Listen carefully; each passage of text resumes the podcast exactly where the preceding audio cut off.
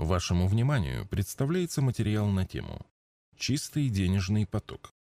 Основой для расчета чистого денежного потока FCF – Free Cash Flow является чистая прибыль, поэтому волатильность денежного потока, как правило, выше волатильности прибыли.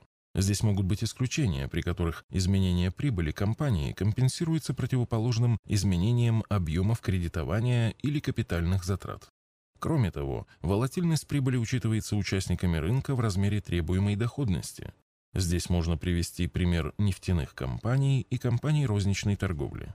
У первых исторически среднеотраслевой коэффициент ПКЕ значительно ниже, требуемая доходность от вложений выше, ввиду высокой волатильности прибыли.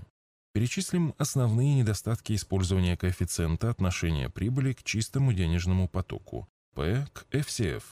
Во-первых, считается, что чистый денежный поток выражает сумму денежных средств, которую компания может направить на выплату дивидендов. Но правильно ли покупать акции, оценивая только их потенциальные дивидендные выплаты?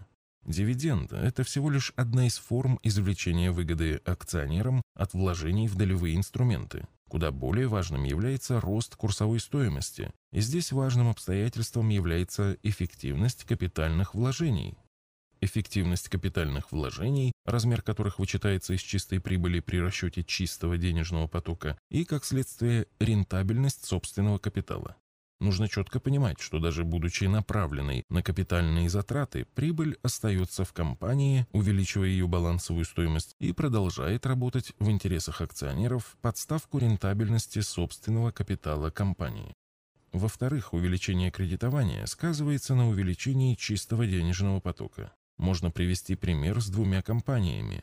Одна заработала за год 10 рублей прибыли и имеет, например, денежный поток в 10 рублей.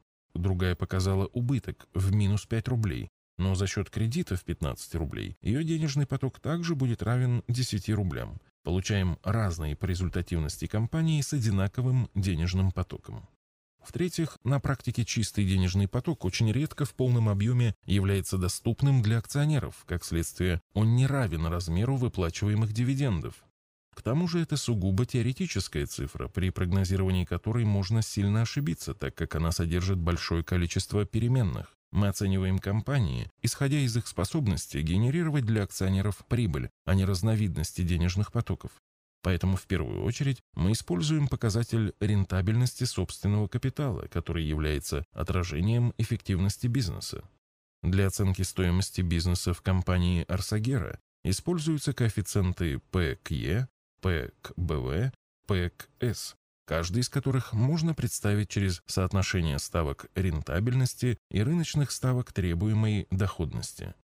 Коэффициент P к FCF не несет в себе фундаментального смысла. Его невозможно представить через соотношение ставок, и поэтому с помощью него нельзя сказать, сколько должна стоить компания.